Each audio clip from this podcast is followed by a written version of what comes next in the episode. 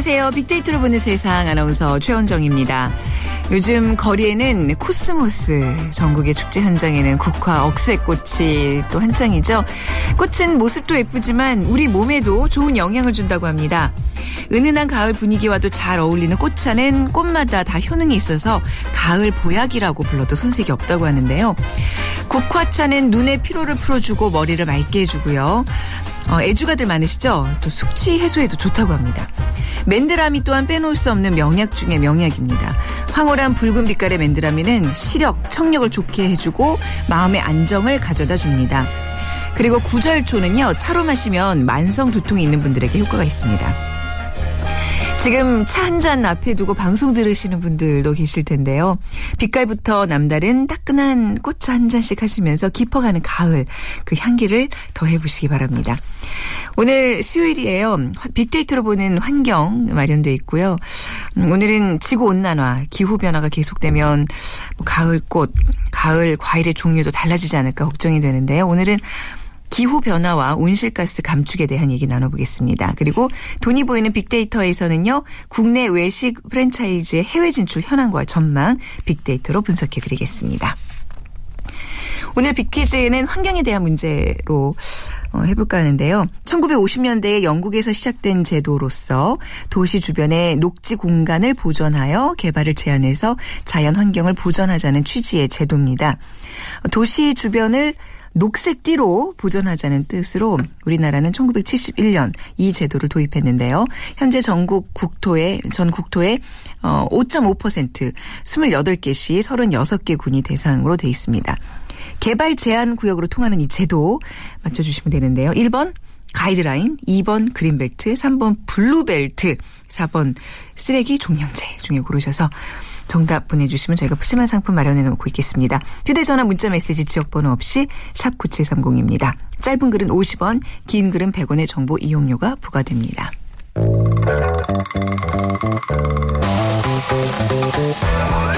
돈이 보이는 빅데이터 창업피아 이홍구 대표와 함께합니다.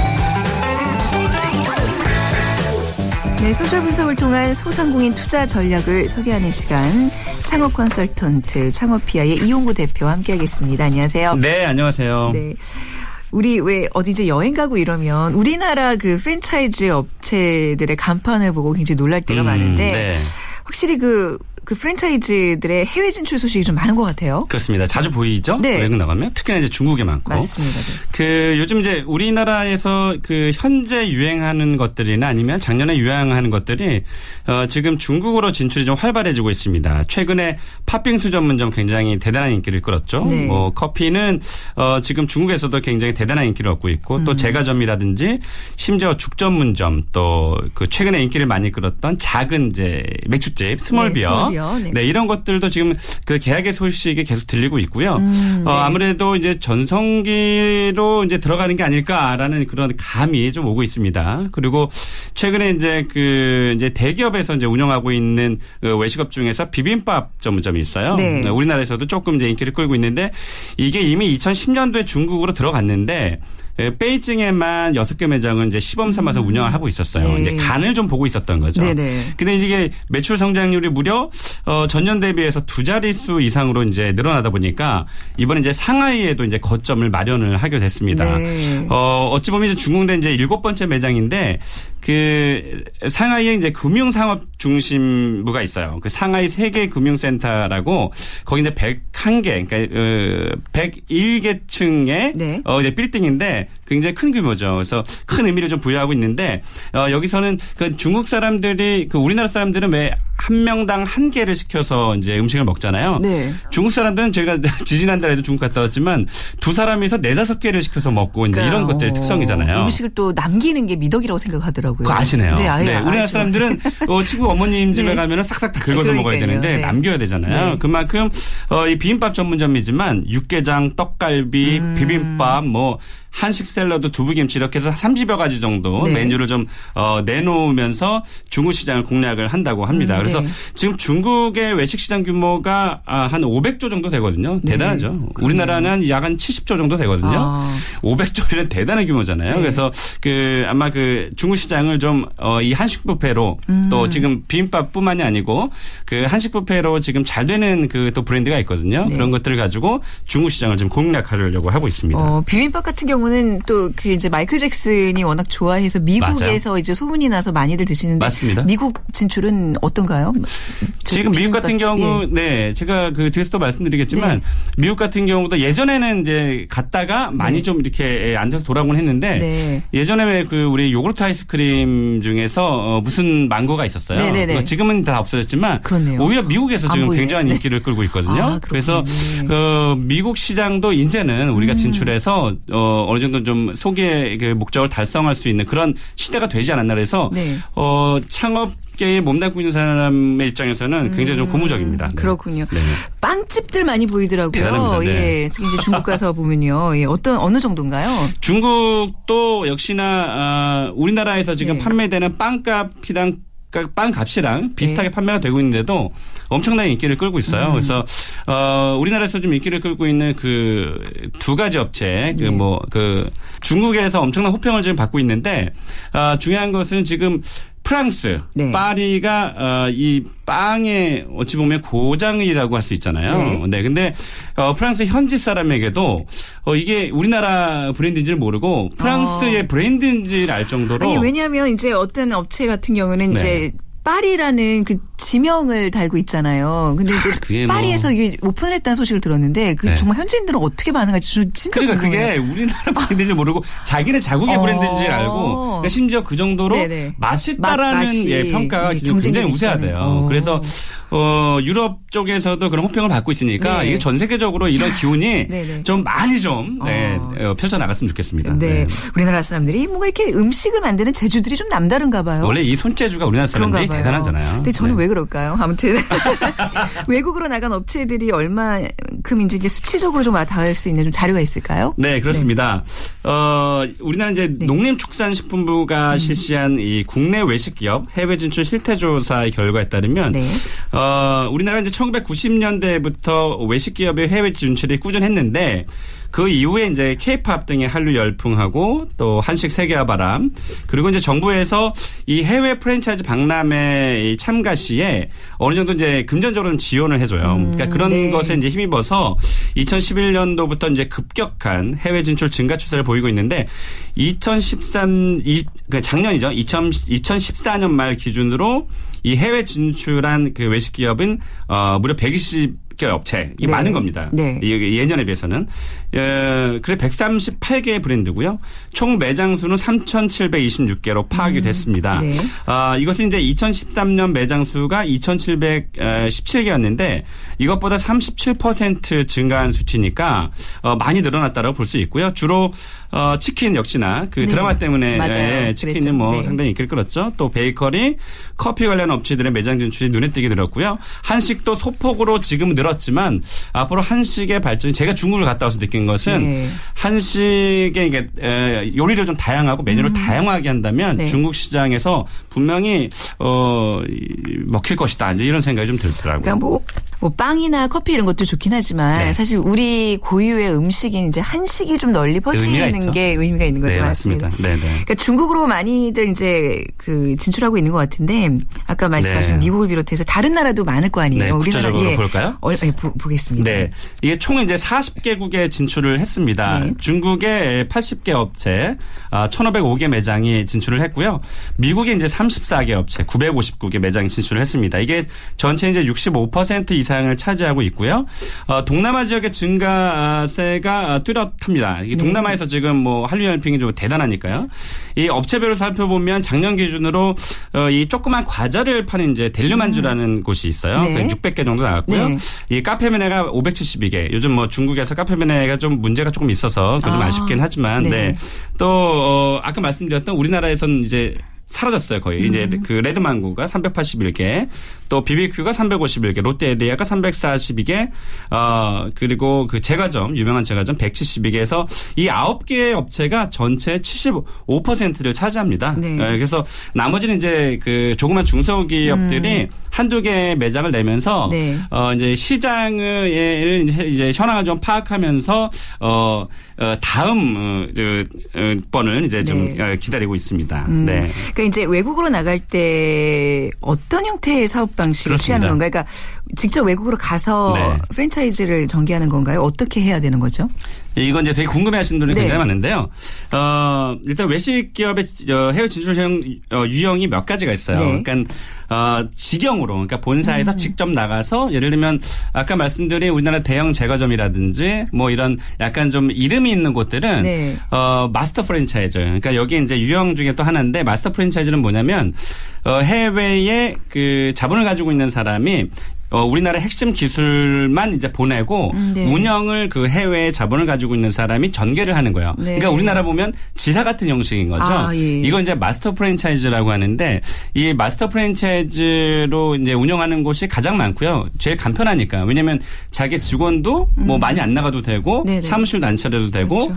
거기에 매출에 대한 로열티라든지 이제 이런 것만 받으면 되니까. 근데 이제 대기업들은 아무래도 어 기업의 이미지가 이미지가 있다 보니까 혹시라도 파트너 잘못 만나면 기업의 음. 이미지가 같이 망가지니까 본사에서 직영으로 하는 곳이 있고요. 네. 또 아예 기술을 완전 다 주고 네. 음. 돈을 한꺼번에 많이 받는 이런 전수 창업도 있고요.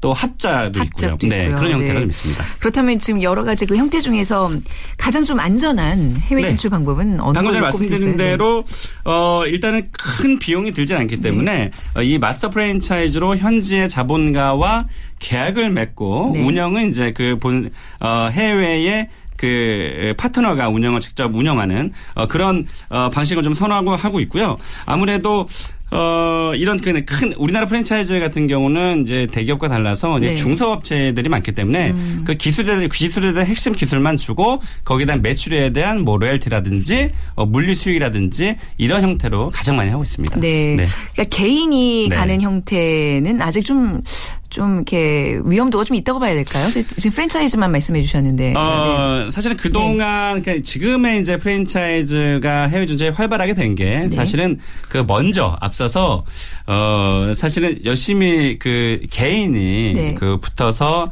열심히 시장의 털을 좀 닦아 주신 분들 때문에 지금의 프랜차이즈가 해외 진출이 좀 활발해진 음. 그렇군요. 건데 네네. 그만큼 혼자서 남의 나라 가서 음. 뭐 뭔가 이렇게 그 사업을 한다는 게 쉽지만은 않죠. 네. 근데 지금은 이제 그 변호사들이라든지 아니면 해외 전문가들이 이제 있기 때문에 지금은 자문을 받을 수 있는 곳들이 많거든요. 네네. 그래서 혼자 가셔서 어 실패하지 마시고 조금 네. 돈이 들더라도 전문가들한테 자문을 구하는 것도 굉장히 좋은 방법이라고 하겠습니다. 네. 그리고 정부에서도 최근에 해외 진출을 이제 활발해지니까 여러 가지로 굉장히 도움을 많이 주고 있거든요. 네. 그래서 그런 자문을 어, 받고 좀 해외 진출했으면 좋겠습니다. 네, 많이 묻고 다녀야 된다는 아, 그럼요. 그럼요. 네, 네. 우리 이용구 대표님 같은 분에게 그죠? 네, 감사합니다. 네, 그러니까 앞으로의 그 해외로 진출하는 프랜차이즈 어떤 전망은 어떻게 보세요? 어, 저는 굉장히 네. 그, 어, 좋다. 전망이 좋다. 네. 왜냐면 이 한류의 뭐 케이팝 열풍, 열풍이라든지 이런 것들이 앞으로 얼마큼 지속될지 모르겠지만 어, 지금까지의 케이팝에 대한 열풍만으로도 네. 이미 그 한류에 대한 바람이 많이 불 고요.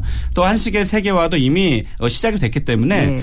어, 현, 그러니까 그 다른 나라의 그 어떤 그 음식에 대한 것들만 조금 맞춰준다면 음. 앞으로의 우리나라의 해외 진출의 시장에 대한 전망은 굉장히 밝다고 볼 수 있겠습니다. 네, 앞으로도 이제 해외 다니면서도 우리나라의 반가운 간판들이 좀 많이 아, 꼈으면 앞으로 그럴 좋겠어요. 거라고 저는 믿습니다. 네. 자, 오늘 창업피아의 이용구 대표와 해외로 진출하는 프랜차이즈에 대한 얘기 나눠봤습니다. 감사합니다. 네, 고맙습니다. 자, 빅퀴즈 다시 한번 드리면요. 1950년대에 1950년대 영국에서 시작된 제도로서 도시 주변의 녹지 공간을 보존하여 개발을 제한해서 자연 환경을 보전하자는 취지의 제도입니다. 도시 주변을 녹색띠로 보전하자는 뜻으로 우리나라는 1971년 이 제도를 도입했는데요. 녹색띠 개발 제한 구역으로 통하는 이 제도 맞춰주시면 됩니다. 1번 가이드라인, 2번 그린벨트, 3번 블루벨트, 4번 쓰레기 종량제. 자, 빅데이터로 보는 세상으로 지금 문자 보내주시기 바랍니다. 휴대전화 문자 메시지 지역번호 없이 샵 9730입니다. 짧은 글은 50원, 긴 글은 100원의 정보 이용료가 부과됩니다.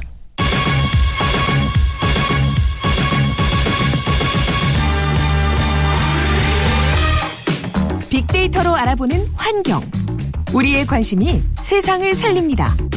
고려대 조영성 교수의 분석으로 살펴봅니다. 네, 빅데이터로 보는 환경 고려대학교 조용성 교수님 나오셨습니다. 안녕하세요. 네, 안녕하세요. 네. 오늘 기후 변화에 대한 얘기 나눠보겠습니다. 네. 그러니까 전 세계적으로 이제 지구가 더워지고 있다. 네, 이제. 온실가스를 줄여야 된다는 얘기를 많이 하는데요. 네. 자, 온실가스가 무엇인지 그리고 또 뭐 우리가 흔히 알고 있는 뭐 자동차 배기가스 이런 게 다 온실가스에 포함되는 건점을 좀 구체적인 좀 예, 예. 정의 좀 내려주시기 바랍니다. 네. 네. 음, 온실가스는 네. 어, 정확히 말씀드리면은 이산화탄소를 포함해서 여섯 가지 어, 기체를 이제 저희가 온실가스라고 하고 있고요. 네. 그 중에서 우리가 많이 쓰고 있는 에어컨의 냉매 이런 것들이 음. 이제 프레온가스류에 들어가고 있어서 그것도 이제 온실가스고요. 자동차에서도 어, 휘발유라든가 디젤을 이용하기 때문에 당연히 그 이산화탄소가 나옵니다. 네.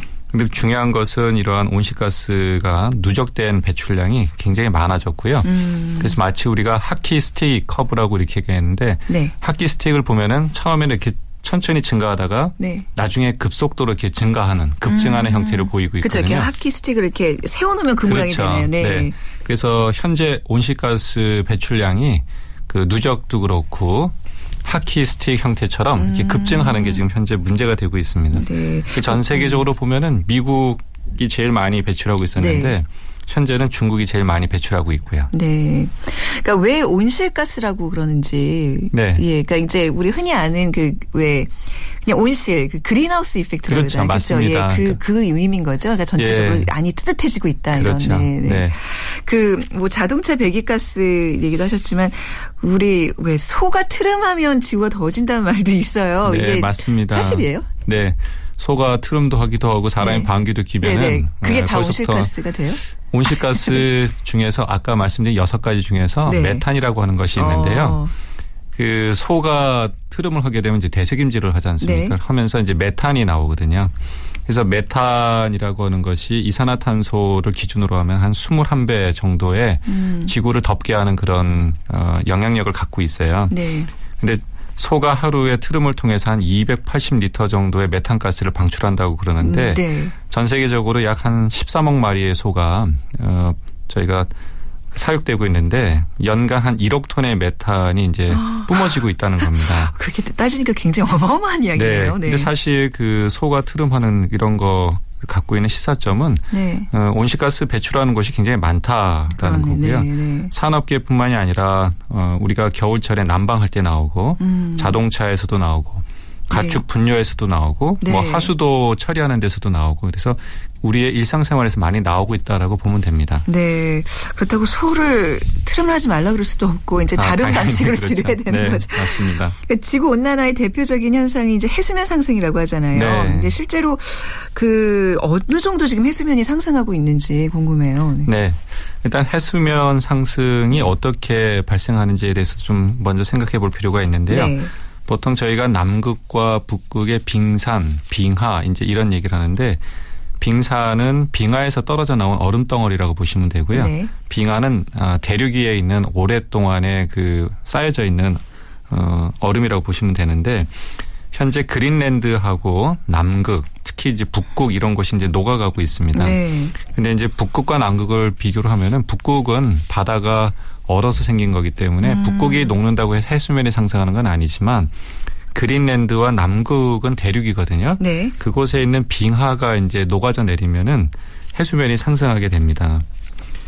근데 현재 그 저희가 해수면 상승하는 거와 관련해서 또 이슈가 되는 것은 만년설이 녹고 있다라는 겁니다. 네. 그 킬리만자로라든가 이런 곳에 있는 만년설은 굉장히 중요한 역할을 하고 있는데 특히 봄이라든가 여름철에는 음. 만년설이 조금씩 녹아주면서 물을 공급해주고 있거든요. 예, 네. 근데 이러한 만년설이 다가 녹아 내리고 나면은 네.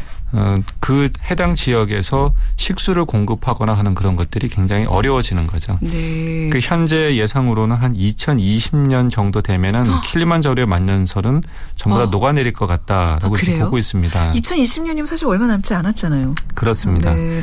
근데 많은 분들이 뭐 이렇게 해수면 상승 뭐 얘기를 하면서도 네. 내가 살아 있는 동안은 일어나지 않을 거라는 생각들을 하고 있는데 지금 2020년 당장 그 어떤 시기를 얘기해 주시니까 좀 움찔해지네요. 네. 실제로 어떤 예측들이 나오고 있어요? 현재로 보면은 이제 아까 말씀드린 해수면도 계속 올라가고 있고요. 네.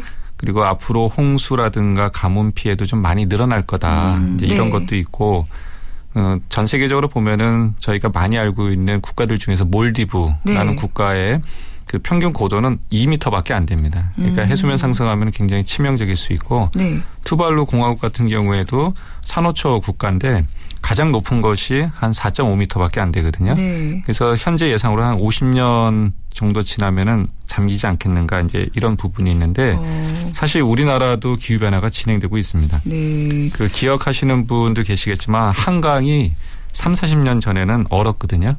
지금도 얼긴 어는데 뭐 예전만큼은 아닌가요? 네.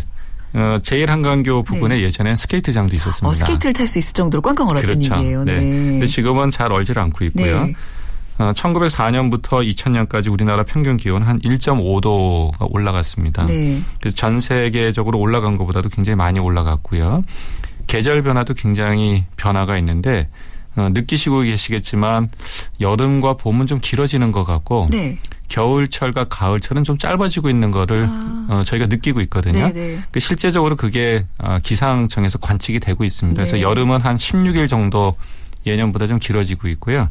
겨울은 상대적으로 어, 19일 정도 짧아지고 있습니다. 네. 그리고 특히 우리나라를 대표하는 이제 소나무가 있는데 소나무는 이제 이렇게 기온이 찬 곳에서 이렇게 자라는데 음. 이게 아, 따뜻해지니까 이러한 소나무도 점점 좀 사라지게 될 가능성도 아. 있는 거죠. 근데 이제 또 한겨울 되면 뭐 이렇게 지구가 온난화된다 그러는데 왜 이렇게 아 추워 뭐 이런 한탄들을 네. 하시곤 하잖아요. 근데 진짜 생각해 보니까 점점 여름이 길어지는 건 확실히 맞는 것 같아요. 그리고 진짜 그 많은 그 뭐 몰디브가 뭐 물에 잠기기 전에 한번 가봐야 된다는 얘기들 하는데 또 네. 그런 예 좀 말씀 들어보니까 진짜 실제로 한 몇 년 안에 그러면 몰디브가 잠긴다고 뭐 당장 몇 년은 네. 아니지만요. 네. 저희가 기후변화라는 것은 시간을 두고 장기적으로 네. 발생되는 거기 때문에 지금부터 그러한 것을 예방하지 않으면은 그렇죠. 미래에 발생하는 것을 막을 수가 없거든요. 네. 그런 차원에서 자꾸 그러한 것을 강조하고 있는 겁니다. 네. 그 이제 이산화탄소 이제 배출에 대해서 이제 전 세계적으로 저 줄이자는 운동들을 하고 있는데 우리나라는 네. 지금 한 어느 정도 배출을 하고 있는 상황인가요? 음, 전 세계 일곱 번째로 많이 배출하고 있습니다. 그리고 아, 꽤 높은 순이네요. 그렇죠. 네. 누적 배출량도 전 세계 16위 정도가 음. 되고 있고요. OECD 국가들만 놓고 보면은 여섯 번째에 해당하고 있습니다. 네. 그 온실가스를 잘 줄이는 방법에 대해서도 이제 많이도 고민하실 텐데 사실 중요성은 아는데 방법에 대해서는 고민을 네. 많이 안 하고 있는 것 같아요. 맞습니다. 이게 당장 우리한테 네. 어, 직접적인 피해가 오는 거면은 당장이라도 어, 줄이고 그럴 텐데 네. 이게 10년, 20년 그 다음에 오는 거라고 하니까 어, 실감을 못 느끼는 거거든요. 음. 근데 저희가 생각해 볼 수 있는 것은 뭐냐면 우리의 다음 세대, 우리의 네. 미래를 위해서 투자한다는 의미에서 보면은 지금부터 줄여야 되는 겁니다. 근데 네. 줄이는 방법이 여러 가지가 있을 수가 있는데 일단 석탄이라든가 석유 이런 걸 떼면은 이산화탄소가 많이 나오기 때문에 그렇죠. 네. 신재생 에너지, 뭐 바람을 이용한다든가 태양광을 이용한다든가 이런 걸 좀 많이 해야 되고 음. 네. 두 번째는 일단 우리가 에너지를 많이 사용하고 있는 것을 느끼고 좀 음. 줄여야겠죠. 네. 그리고 우리가 기술적으로 이산화탄소를 줄일 수 있는 방법도 많이 개설, 개발을 해야 됩니다. 그래서 네. 탄소 포집이라든가 저장한다라고 하는 그런 기술도 있고요. 또 하나 우리가 생각해 볼 수 있는 게 숲입니다. 음. 우리가 이산화탄소를 배출만 하는 것이 아니라 네. 자연에서 나무는 이산화탄소를 또 흡수하거든요. 그렇죠. 네. 그러니까 산림을 많이 조성하고 나무를 많이 심으면은 또 상대적으로 이산화탄소를 또 흡수할 수 있는 그런 거고 또 최근 들어서는 이산화탄소를 자원으로 활용하는 방법도 연구가 되고 있습니다. 어떻게 자원으로 활용을 할 수 있을까요? 네. 한- 예를 들면은 네. 아까 온실가스의 종류는 여러 가지가 있다고 했는데 그 중에서 이제 메탄을 얘기했는데요. 네. 우리가 쓰레기를 매립하게 되면은 거기에서 썩으면서 나오는 그 가스들이 있거든요. 네. 그 가스가 우리가 메탄이라고 합니다. 근데 이 메탄이 어, 떼면은 연료로 쓸 수가 있습니다. 음, 네. 그래서 현재 저희가 상암동에도 보면은 그 공원이 있지만 공원 옆에 보면은 그 발전소가 하나 있는데 네. 그 발전소가 사용하는 연료가 매립지에서부터 나오는 가스, 그 메탄 어, 가스를 이용해서 네. 발전을 하는 겁니다. 네. 그 왜 이제 국가 간의 이제 이산화탄소 뭐 감축에 관해서 왜 배출권이라 해서 서로 거래를 하잖아요. 그러니까 맞습니다. 얼마 전에 우리 정부도 뭐 앞으로 감축 목표인 37% 중에 11%는 해외에서 배출권을 사와서 줄이겠다 뭐 이런 발표도 있었는데 네. 저는 약간 이 개념이 굉장히 아직 안 와하다. 이걸 어떻게 거래 주고 받고 사고 팔 수 있는 건지 네. 좀 설명해 주세요. 눈에 보이지 않는 네. 이산화탄소 배출할 수 있는 권리를 사고 판다라고 하니까 네. 아무래도 그것이 어, 머릿속에서 그려지지 않는 것은 그쵸. 맞습니다. 예, 예. 그런데 한 가지 저희가 생각할 수 있는 것은 아까도 말씀드린 것처럼 이산화탄소는 실제 우리 생활에서 에너지를 사용하면서 발생되는 거기 때문에 네. 그것을 줄여야 되거든요. 근데 줄이는데 어떻게 줄이느냐 하는 부분에서 이제 여러 가지 논의가 이루어지고 있는데 배출권이라고 하는 것은 기본적으로 다른 사람이 더 저렴하게 이산화탄소를 줄일 수 있다고 하면은 음. 네. 내가 줄이는 것보다가 저렴하니까 네. 더 싸게 그것을 사서 내가 줄여야 하는 것을 대신 어, 대체하는 거죠. 네. 그래서 그러한 것을 우리가 배출권 거래 제도라고 이렇게 하고 있고 네. 우리나라에서도 올해부터 배출권 거래 제도를 실시하고 있습니다. 네. 그러니까 이제 37%라는 감축 목표를 발표했는데 이게 어떻게 보면 발전과 반대 개념일 수 있는 거잖아요. 이게 그렇죠. 그렇죠. 예, 이건 어떻게 우리가 이 숙제를 풀어야 될지 그리고 37%라는 게 그 목표가 좀 과다는 평가도 있어요. 맞습니다. 어떻게 보세요? 네. 네. 37% 정부 감축 목표에 대해서 네. 산업계가 주장하는 입장과 또 시민단체가 이야기하는 목소리와 네. 또 정부의 목소리가 또 다 다릅니다. 음, 네. 산업계 입장에서는 아무래도 온실가스를 줄인다고 하는 것이 비용에 관련된 문제이기 때문에 우리나라가 수출을 많이 하고 네. 경제가 계속 성장해야 되는데 온실가스를 너무 많이 줄이는 것은 산업의 경쟁력을 좀 약화시키는 거 아니겠는가. 음. 그러니까 우리가 좀 너무 이렇게 강하게 하지 않았으면 좋겠다라고 네. 하는 그런 부분이고요.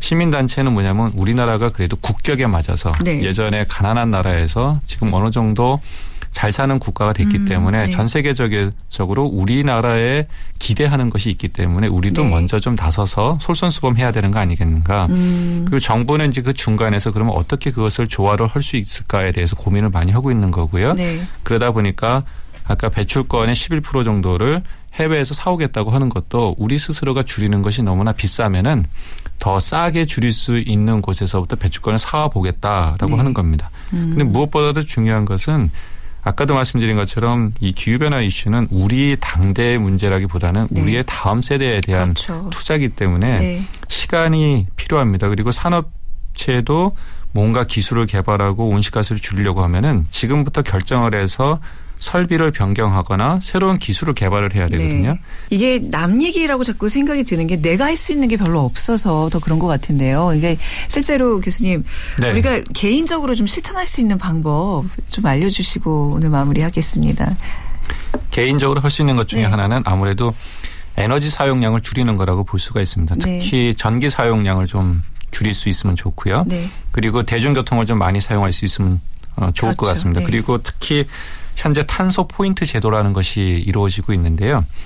어, 개별 가구나 아파트에서 온실가스를 좀 줄이는 거. 예를 네. 들면 전기를 절약한다든가 가스를 줄인다든가 할 때 그거에 따라서 포인트를 부여합니다. 그러면 그 포인트에 따라서 인센티브를 제공하는데요. 음. 네. 어, 최소 월 한 2만 원에서 한 4만 원 정도까지 인센티브를 할 수 있습니다. 그래서 이러한 거를 좀 음, 이용을 해서 네. 우리 스스로가 당장은 아니더라도 우리의 후손 미래 네. 세대를 위해서 좀 맞아요. 노력을 네. 좀 하면 좋을 것 같습니다. 1인당 에너지 사용을 줄인다. 혹시 지금이라도 주변에 정말 허비되고 있는 에너지가 없는지 한번 두- 주위를 둘러보시면 어떨까 싶습니다. 네.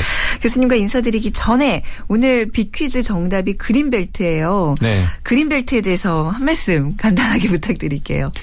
네. 그린벨트는 네. 아무래도 저에게 네. 어, 여러 가지 삶의 질을 높일 수 그쵸. 있는 네. 그 하나의 음. 좋은 거라고 생각합니다. 네, 이 부분이 네. 계속 유지될 수 있으면 좋은데요. 네. 어, 참 고민이 많은 부분입니다. 그렇죠. 이산화탄소 줄이는데도 그린벨트가 도움이 되는 네, 거죠, 당연히. 도움이 됩니다. 네.